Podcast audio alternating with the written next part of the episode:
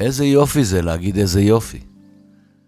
יש מקום פשוט ונקי ומלא יופי, רק שהוא אבד לנו קצת, אמרתי לחברי אלעדיק, שנעדר לאחרונה מהטורים האלה כי גייס את בתו לצבא. וגיוס כזה הרי מביא איתו עצב של פרידה ודאגה של אב לבתו הקטנה. הימים נראו מסובכים וקשים, העיר הפיוטית Jerusalem of Gold נכנסה לעימותים, טילים נפלו על אנשי העוטף, בעוד לילות קשים מנשוא.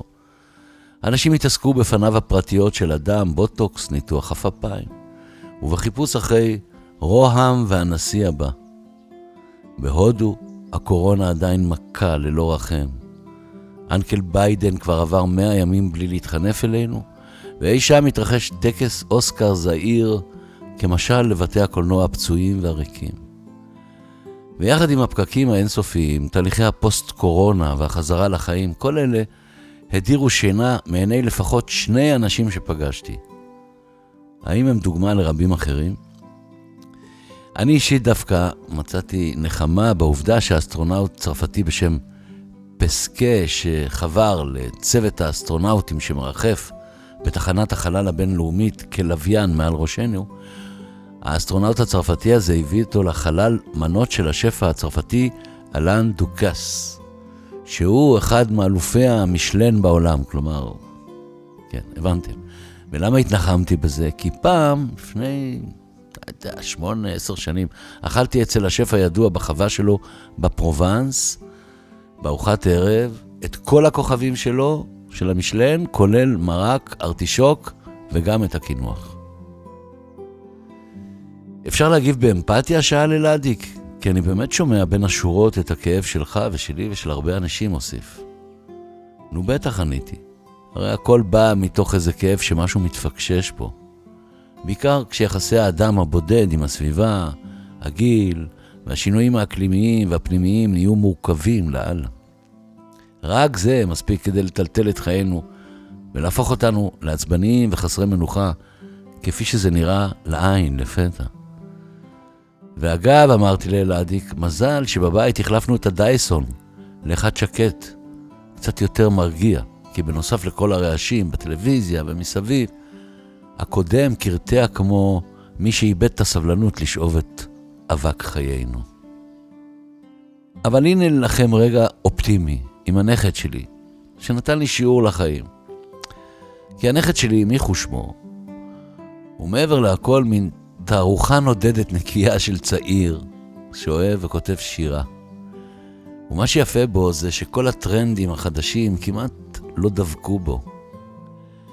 אני ממש בטוח שבחיים הוא לא ראה תוכניות ריאליטי, אלא אם כן חלף ליד אחותו בת העשר המכורה לכאלה. אני בטוח שבחיים לא הבין מה קורה במעווה הפוליטיקה. רק תמיד שמעתי אותו שואל, יש למישהו עט? כדי לכתוב את השיר הבא שלו בפנקסו הקטן, שהולך איתו לכל מקום כמו אייפון. אז השבוע ציטטתי לו שורה מהספר האחרון של מאיר ויזלטיר, שנקרא פנקס הסונטות, והשורה הלכה ככה, בילדותי אהבתי חרובים, כתב המשורר. לראשונה נתקלתי בפרי הזה בבליל מספו בדיר, כתות שבור, אבל מבליח מתיקות גנוזה. Mm. ולמרות המילים הקשות יחסית עבור צעיר מודרני, כתות, מבליח, וגם עבורי אולי, הגיב הנכד בשתי מילים רכות שמזמן לא שמעתי. הוא אמר על השורה הזאת של ויזלטיר, איזה יופי. ואז חשבתי לעצמי, איזה יופי זה להגיד איזה יופי. וסיפרתי למיכו על עץ חרובים שיש לי בכפר, שהוא כבר כמעט בגיל של פיליפ מאנגליה, שנפטר לא מזמן, כשהוא מגרד את המאה. עץ החרובים הזה שרד שתי שרפות כמו שני התקפי לב קשים, ועדיין הוא משאיר חרובים כמו ריסים על פני האדמה. איזה יופי. איזה יופי שעשינו באיזה בוקר באולם במרכז הארץ חזרת נגנים מגניבה לקראת.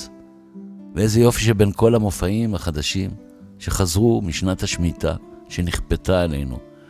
יש הופעה חדשה של תזמורת המהפכה, שמנגנת לא פחות ולא יותר מאשר את שירי הגשש החיוור. ראיתי מודעה, נגנבתי על ההופעה הזאת, ולמה? כי בגיל 13 הלכתי לשמוע לראשונה את הגשש בתיאטרון החמם ביפו עם ילדה מהכיתה שהייתי מאוהב בה. וכשהשלישייה החדשה אז שרה על הבמה את עוזי, עוזי, הוא לא נ...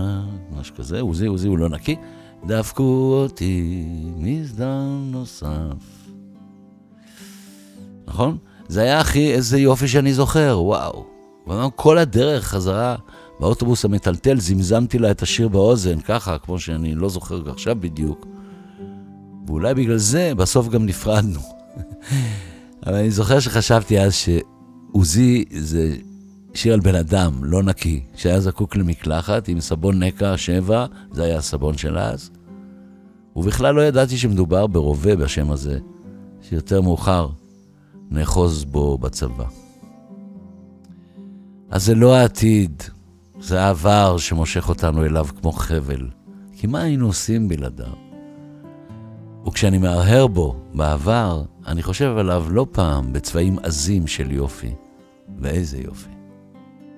איזה יופי זה שבזמן שבדידות קיומית אוחזת באדם, אפשר עדיין לנסות לחפש את המקום האבוד ממנו החלו הדברים. ואולי איזה יופי זה ספסל עם שלט אהבה שראיתי השבוע. או איזה יופי זה רגע מההופעה ששלח לי לפני כמה ימים, שלומי שבת, שבו שנינו שרים כמו פרחים בקיסריה של פעם.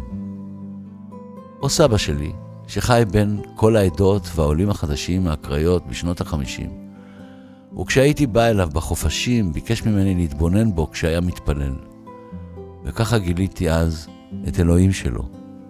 ואיזה יופי זה היה. בדבר אחד אני בטוח, שלכל אחד יש איזה יופי כזה, שנראה על פניו לא מנופח ולא מלא חשיבות מעצמו. ואולי דווקא אליו כדאי לחזור כדי להעניק לו פרס אוסקר, שמוסקר, פריטטית, רוטציה, מה שבא. העיקר להיזכר בו. כל הפרידות עצובות הן, אמרתי לאלעדיק. ולהיפרד מבת שהולכת לצבא זה גם מסמן לך דברים על עצמך וגילך. אבל מצד שני, גם איזה יופי שאפשר לשחרר אותה לחיים. סטינג שר פעם, If you love them, set them free. ואלעדיק, טוב הלב, טיפה נרגע, ואפילו הגיב לטור שלי משישי שעבר, שעסק בנסיעה בין האבא לבן והכנאפה, כשכתב, ככה הוא כתב לי. השבוע נסעתי גם אני עם בתי לצבא, וזו הייתה נסיעה סוריאליסטית, כתב אלעדיק. כי כל הזמן פחדתי שתיפול עלינו מכונית מאיזו משאית מובילת מכוניות. והתפתחה שיחה על בינוניות ומצוינות. והבת אמרה שאם יש משהו ששנוא עליה, זה בינוניות. איזה יופי סימסתי לו. וליבי התמלא, ומרוב התרגשות התחלתי לזמזם לעצמי שוב את עוזי, עוזי. והלכתי להתקלח עם חרוב בפה. בספר אומנות החיים מאת טיך נת האן, המכונה בווייטנאמית גם טאי, זה שם החיבה שלו טאי, הוא מציע שבע התרכזויות בחיים שלנו. כלומר, מעין דרכים לחיות יותר טוב, בסוג של איזה יופי שנעלם מעינינו לאחרונה. אני לא נכנס לכל שבע ההתרכזויות, אבל למשל, צאי מציע לנו, בין השאר, להתרכז בריקות, מלשון ריק. האם אתה אומר, תתרכז בריקות כדי שמשהו יתמלא? שמעתי את עצמי שואל בדמיוני את תאי החכם, כי זה באמת נשמע מסובך. כן, כן, לחש לי תאי, בדמיוני. ותבדוק, האם דברים שהתרוקנו בך יכולים להתמלא במקומות אחרים? כי אם כן, אז איזה יופי. בין כל אלה ראיתי השבוע בנטפליקס סדרת מתח איטלקית, כלילה חדשה בשם זירו, אפס, שמזכירה קצת את חסמבה. נו, היא לא תזכה בשום אוסקר כמו ארץ הנוודים שזכתה. אבל כנראה בגלל נשמת הילד שבי, שאבתי ממנה המון הנאה. בעיקר כי הגיבור שלה, זירו שמו, מצליח מדי פעם להעלים את עצמו, כמו דני דין, זוכרים אותו? הרואה ואינו נראה? וככה להציל את אהובתו ואת השכונה שלו. ולאור הדברים העמוסים שתיארתי פה, ניסיתי לעשות גם את הקסם הזה ולהיעלם פה ושם. אבל לצערי לא הצלחתי. אז חזרתי לשאוב את החיים בדייסון. לפעמים היה בזה חצי איזה יופי של נחמה. איזה יופי זה להגיד, איזה יופי. זה יושב לך מתוק בפה. שתהיה לכם בריאות טובה ושבת שלום, שלמה ארצי.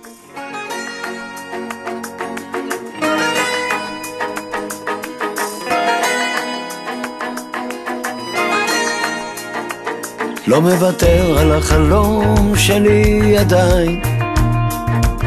יורד בבוקר אל הים לראות שמיים.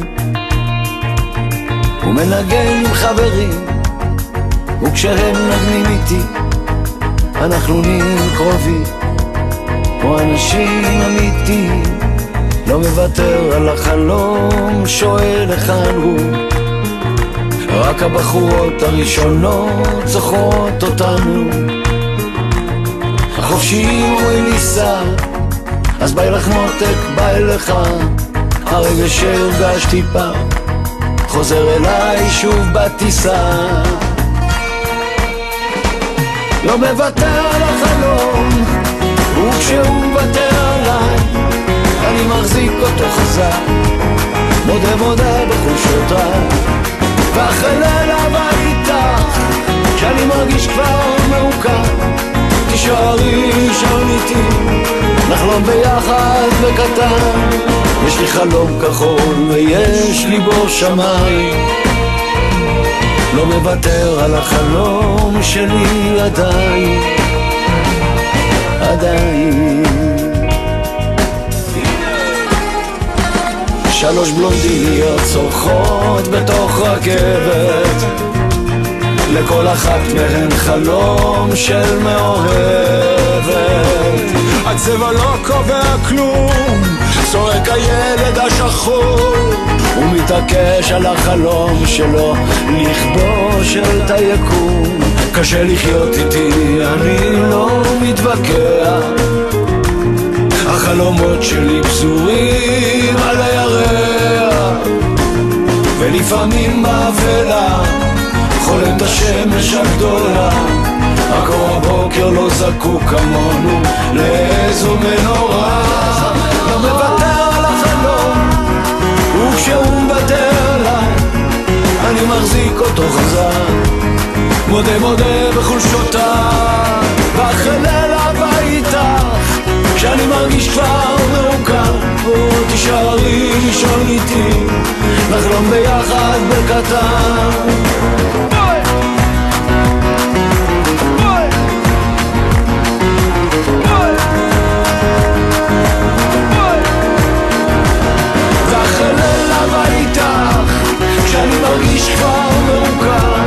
תישארי לישון איתי נחלום ביחד בקטן יש לי חלום כחול ויש לי בו שמיים. לא מוותר על החלום שלי עדיין. לא מוותר על החלום שלי עדיין